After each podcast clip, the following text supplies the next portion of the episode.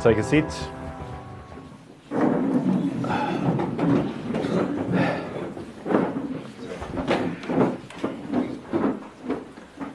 It's amazing seeing the house so full and full to kind of overflowing. Um, it's a real privilege. I'm not sure how this morning's going to go because it's like with it being Pentecost, or our Pentecost celebration, we nice and delayed, um, which once again was my fault. Not used to following a church calendar that regularly. I don't know what churches you come from, but um, church calendar wasn't necessarily a big deal. And then I think specifically in charismatic churches and churches we probably come from or more familiar with, and I always knew Christmas was a big deal like especially as a kid growing up, that was when I got presents. like that was important. And then Easter was a big deal, and it's like that's the one that we, we focus on Jesus a lot. And it's like, ah, the gospel. We know what Jesus did. We got Good Friday, and like we, we celebrate on Resurrection Sunday. But for me, I, I, I don't remember big celebrations about Pentecost. I know we, we probably had them and we, we spoke about them, and every now and then you'd mention it, but I don't remember it being a big deal. When I'm like, actually, especially for the church, this should probably be our biggest celebration. Not because, like, hey, now we get everything we want. Not because now we get the, the power that we want. But this is the, the day that the church was formed and empowered to be who we were called to be. This is where it, it turns us from, like, look at me, look at me, to actually, God, you have equipped me with a purpose. You have given me a reason to live. You have shown me what I am called for. But we'll get there. Can you put that slide up, actually? Um, I was praying, and then this like word came into my mind. I know I've seen it before, and I was like ikigai. I'm like, what? I can't even remember what it was, but it's a Japanese concept where there's just you've got to love Venn diagrams if you're in those churches.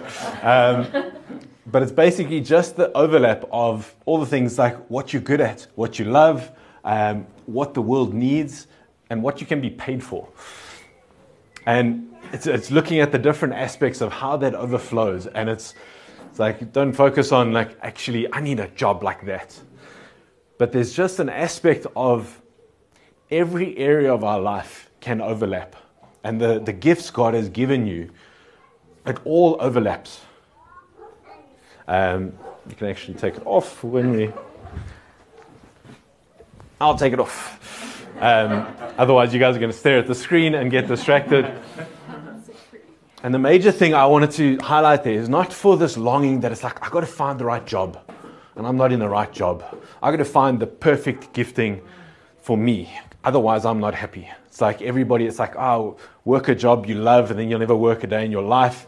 It's like these sayings, like they're nice, but they, they never really satisfy. Because what we really need is to find the way that your identity connects with how God has made you to love the people around you and serve the world. Those four relationships have to be in perfect like alignment for you to really fulfilling your God-given potential, your God-given purpose, and that's where you are going to be the happiest the most satisfied, the most joyful. It's, a, it's like as you find that, you can make a living out of it. But it's also it's like you actually serve those around you and it fills you and it inspires you. But it all falls under the right relationship to God. And I was thinking, you look at the biblical story and we zoom out and we understand God made man with this purpose. And he said, I've made you to steward the world and go and love each other. And it's not good that you're alone, so he made a helper fit for him. Uh, and together, Adam and Eve were created with this God given purpose to steward the world, to like walk in relationship and intimacy with God, and actually expand and multiply and fill the earth with just the God given beauty of the garden, where we were created for that purpose. But we know that sin came in and destroyed it. And I had this picture of if you guys were here on Wednesday, just a cup, it was almost like our life. And sin has come in and just poked holes in it. And we look at it. Sorry, my hand is fine. Don't worry, Rebecca. The blood was shed for. No, that's not today. Sorry, today's the Spirit. Pour it out. and God's given you this cup to be filled, and for you to actually carry your cup. And your cup is kind of your, your role to play, your purpose. But we've damaged it. And sin has come in and poked holes everywhere. And poked holes and poked holes. So we're like, okay, actually, if you're going to, instead of messing, I'm just going to turn it upside down. And our whole world and our whole life has been like flipped upside down. And then we're saying, okay, but now I want to be filled with God. And if we try and fill this upside down, I was tempted to have like pouring water here and it wouldn't work. Um, but you can imagine it. And there's a picture of us, this brokenness that sin has caused and this damage between us and the world. It doesn't take long for us to see the division in the world, whether it's Russia and Ukraine or American politics or South African politics, and you've got everybody fighting. You just look in families and we've got fighting. We don't know how to relate to each other. This is just the consequence of sin. We know this. This is not rocket science. The biblical story, though, is the, the picture that actually everything has gone wrong. And God says, I see the cries and the pain of my people. The ultimate picture is these people have been trapped in Egypt and they're slaves. And we are slaves whether you're a slave to your sin or whether you're a slave to that base nature or that sinful nature where it's like in a family, in a marriage, this is the person you have said, I love, and I'm going to spend the rest of my life with. And then they do something that offends you, and you're a slave to the fact that you want to respond in anger. It's like, oh no, no, I shouldn't, but I just, I'm angry. And what they did was wrong. And I, am actually I'm righteous. I'm because I'm standing up for what's right. No, no, no. You're a slave to that desire to be right. Because if you had the strength to actually say, you know what, I see the hurt and the brokenness, I see where this is coming from, I have the strength inside of me to cover over that and to absorb that wound. And actually, like that's Jesus saying, like, turn the other cheek. You get struck.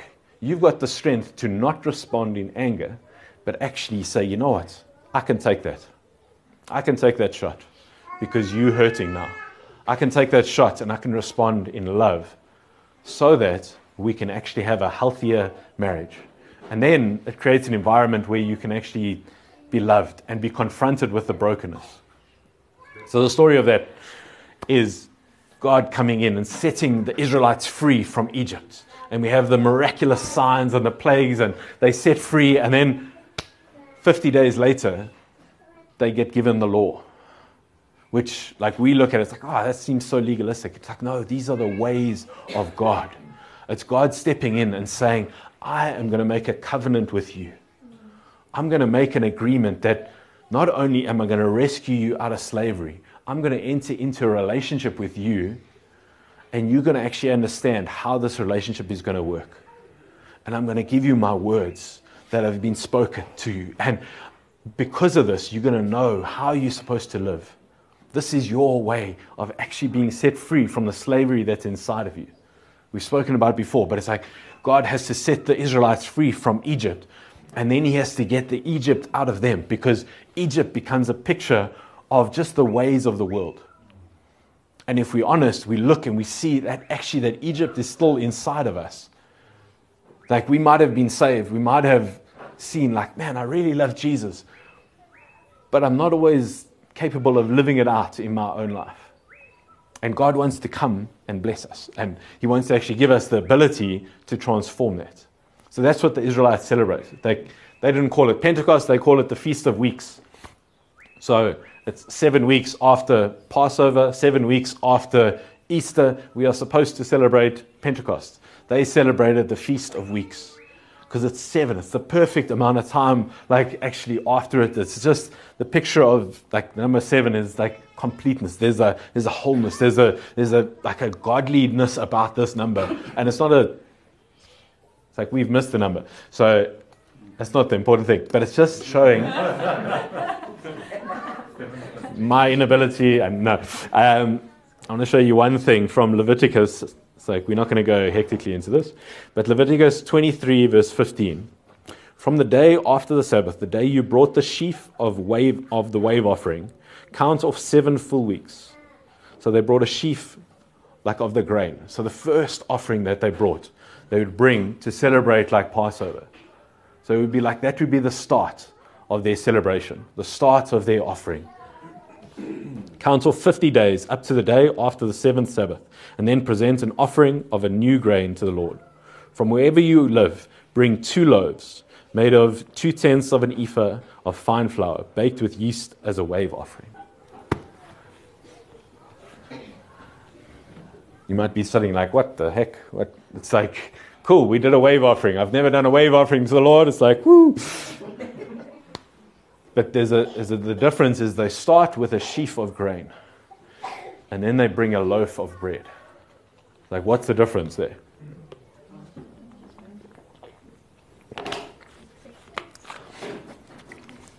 I had a couple of mumblings. For me, the picture is the grain is still, it's raw, it's isolated, it's on its own.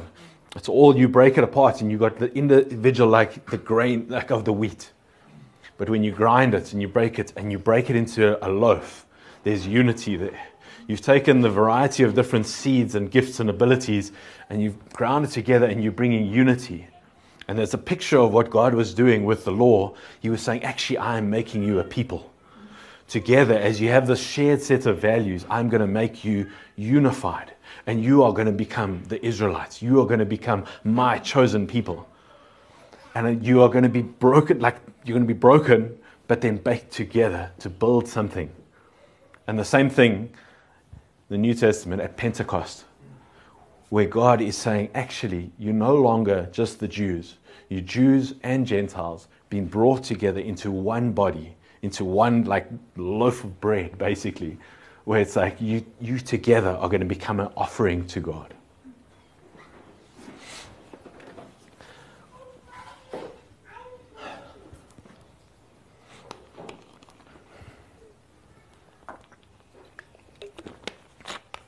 So we got that idea or we actually we've taken out of slavery to become the chosen people, to become the sons of God. He actually says, Israel is my chosen firstborn son. God wants to bring us out of slavery and into sonship. He wants to make us his chosen people. And we know that, and we like that. And we say, Yes, I sign up for that. But if we're honest, we don't have the power to actually live that out. And that's where when Jesus had died, rose again, and speaking to his disciples in Acts 1. And while staying with them, he ordered them not to depart from Jerusalem, but to wait for the promise of the Father, which he said, You heard from me, for John baptized with water, but you will be baptized with the Holy Spirit, not many days from now. So when they had come together, they asked him, Lord, will you at this time restore the kingdom of Israel? He said to them, It is not for you to know the times or the seasons that the Father has fixed by his own authority, but you will receive power when the Holy Spirit has come upon you, and you will be my witnesses in Jerusalem and in Judea and Samaria and to the ends of the earth. So that's what we're asking for today. That's what we're trusting for. We're asking for God to actually pour out His Spirit upon us. We're celebrating it, but we're actually asking, like, I, I don't want to just read about it. I don't want to read about, like, okay, they celebrated it then. I want you to be filled with the Spirit. Part of me that wants to clarify, and I want to go through the whole te- Bible and show you what is possible with the Holy Spirit. I think it's part of it that I need to is because I think we, if you're familiar with churches that are open to this and open to the moving of the Spirit, I think there comes an expectation that, okay, when the Spirit comes, it's going to look like this. We're going to have miracles like this. We're going to have craziness like this. You're going to have, and you might be afraid of that or you might be longing for that. And I want to say that we don't chase after the phenomena. We don't chase after the manifestation of the Spirit. We long for God to move in His ways. Whatever He wants, we look for. Whatever He is going to empower, we trust for. We're not going to look for okay, it has to work in this way, these gifts. Whether you focus on the Romans 12 gifts or the 1 Corinthians 12 gifts, or actually you're looking for the Ephesians 4 gifts. If you're familiar with that, we can go into it and like it would take us a whole series.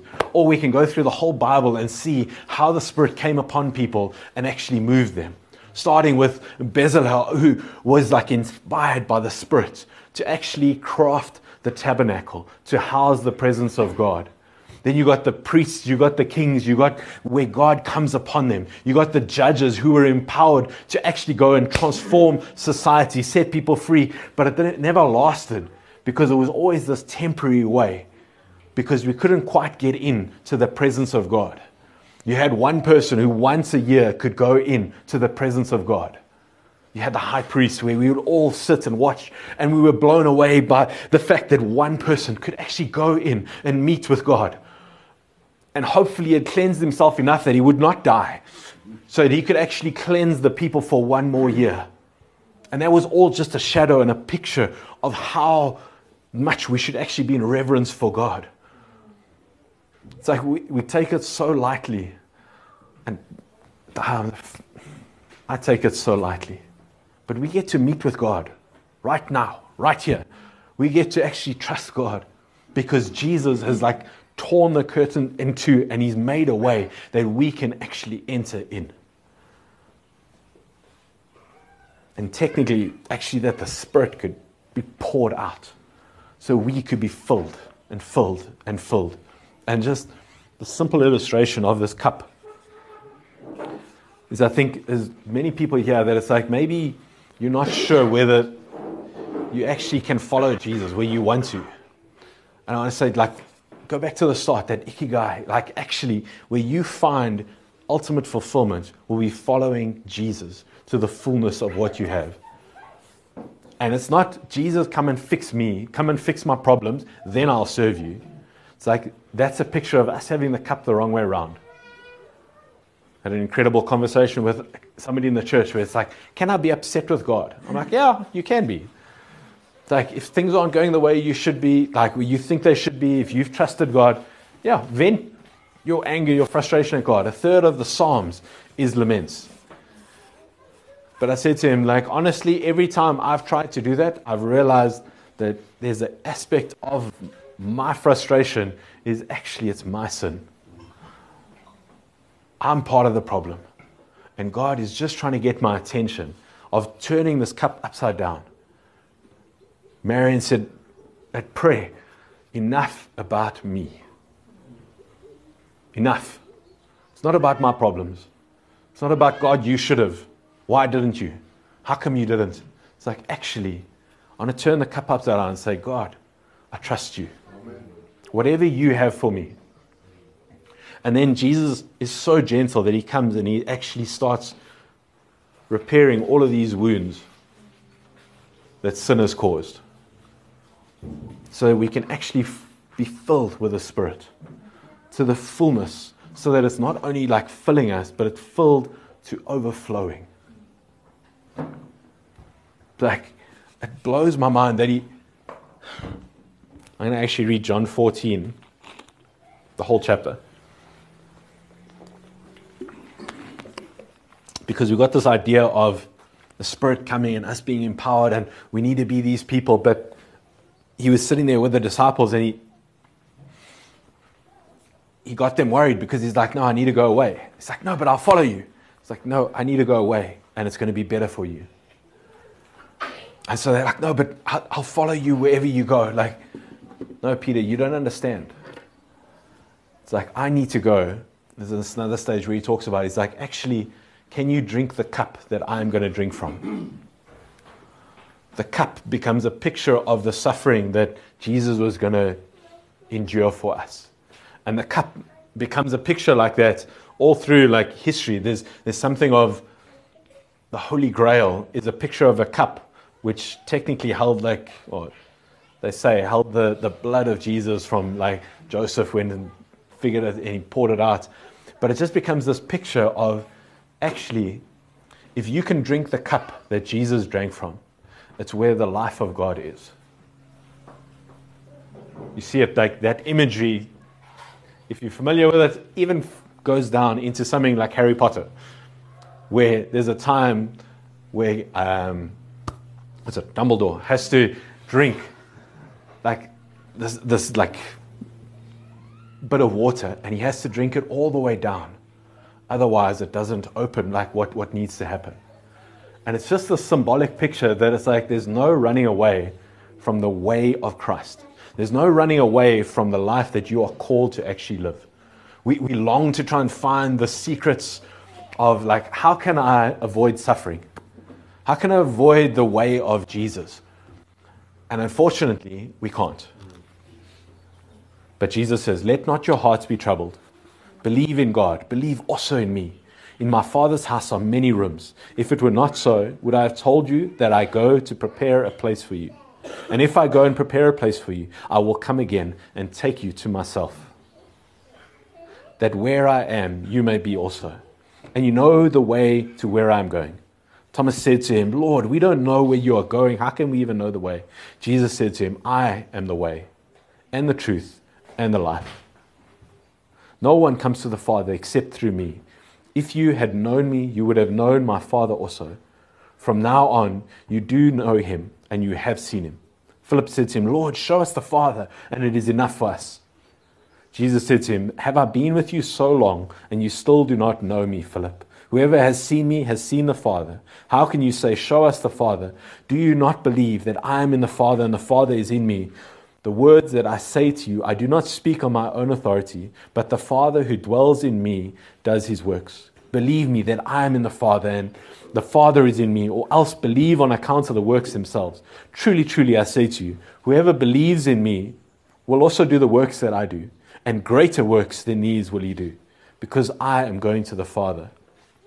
Whatever you ask in my name, this I will do, that the Father may be glorified in the Son. If you ask me anything in my name, I will do it. If you love me, you will keep my commandments, and I will ask the Father, and he will give you another helper to be with you forever, even the Spirit of truth, whom the world cannot receive, because it neither sees him nor knows him. You know him, for he dwells with you and will be with you. I will not leave you as orphans, I will come to you. Yet a little while, and the world will see me no more. But you will see me. Because I live, you also will live. In that day, you will know that I am in the Father, and you in me, and I in you. Whoever has my commandments and keeps them, he it is who loves me. And he who loves me will be loved by my Father. And I will love him and manifest myself to him. These things I have spoken to you while I am still with you. But the Helper, the Holy Spirit, whom the Father will send in my name, he will teach you all things and bring to your remembrance all that I have said to you. Peace I leave with you, my peace I give to you. Not as the world gives, do I give to you.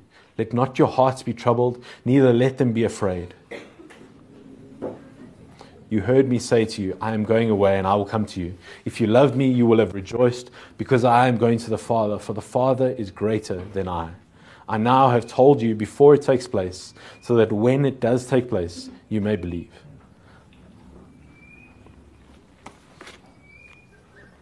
Jesus promises a new helper, another helper. Just like Jesus was the comforter and the helper while the disciples were there, he was speaking to them, leading them, teaching them, guiding them so the Spirit comes and empowers us, and He strengthens us, and He guides us and leads us. And that's available to all of us, but then there's also the filling of the Spirit.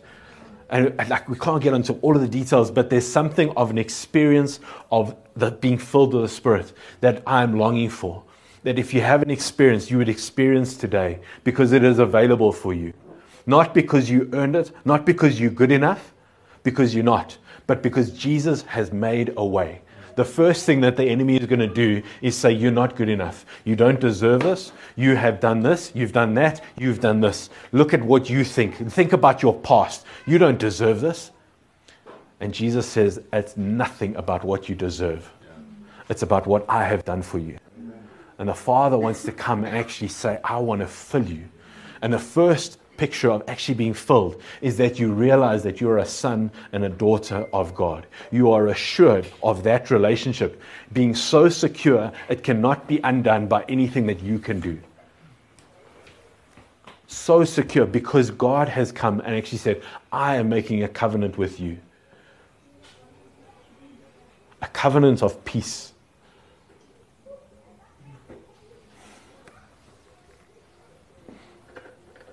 And there's one last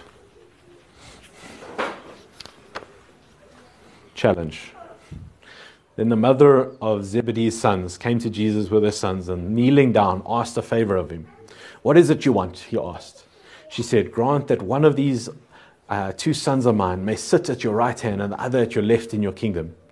You do not know what you are asking. Jesus said to them, Can you drink the cup I am going to drink? We can, they answered. Jesus said to them, you will indeed drink from my cup, but to sit at my right or left is not for me to grant. These places belong to those whom they have been prepared by my Father. When the ten heard about this, they were indignant with the two brothers, just because they thought of it first. Jesus called them together and said, You know that the rulers of the Gentiles lord it over, and their high officials exercise authority over them. Not so with you. Instead, however, uh, whoever wants to be great among you must be your servant. Whoever wants to be first must be your slave. Just as the Son of Man did not come to be served, but to serve, and to give his life as a ransom for many.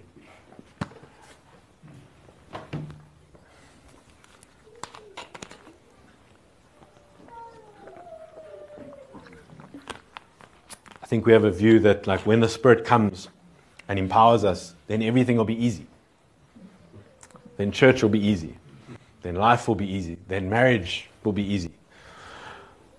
My marriage is amazing, but just because of the spirit. No, but we've got a mindset where it's like, actually, if we just get, if we get all the, the levers right, if we get everything right, if we, we do the service right, if we pray enough, then everything will be easy because the Spirit will come and empower it. And there may be seasons like that, there may be moments like that, and there is an aspect of when the Spirit comes, it's like, hey man, I know what to do. But actually, it still takes us drinking the cup that Jesus drank from. Life is still going to be challenging. It's like, actually, the more you're filled with the Spirit, the picture in the Bible, unfortunately, is more and more service, more and more sacrifice, more and more love. More, it's like anytime it talks about the gifts and overflowing with what God has, it talks in Romans about the gifts of leadership and generosity and prophecy and service. But he says, actually, what's important is for you to love one another. And 1 Corinthians, it talks about like prophecy and tongues and these power gifts and discernment of spirit and learning to interpret tongues. And we can trust for all of that. But he says, actually, I'm going to show you a more excellent way. And that's the way of love because we love focusing on the gifts and I trust for more of the gifts to operate and for you to find them and to experience them and to operate in them and there's more available for us. But actually what sets us apart is our love because the gifts of the Spirit are important. But I think more important is the fruit of the Spirit coming. And there's love, joy, peace, patience, kindness, goodness, gentleness, faithfulness, self control. We long for the fruit of the Spirit. Hmm.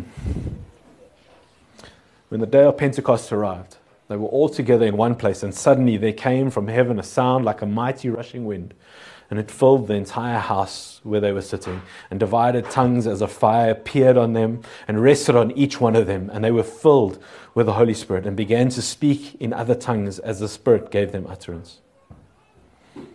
Peter stood up and said, These men are not drunk as you suppose, but this was uttered through the prophet Joel.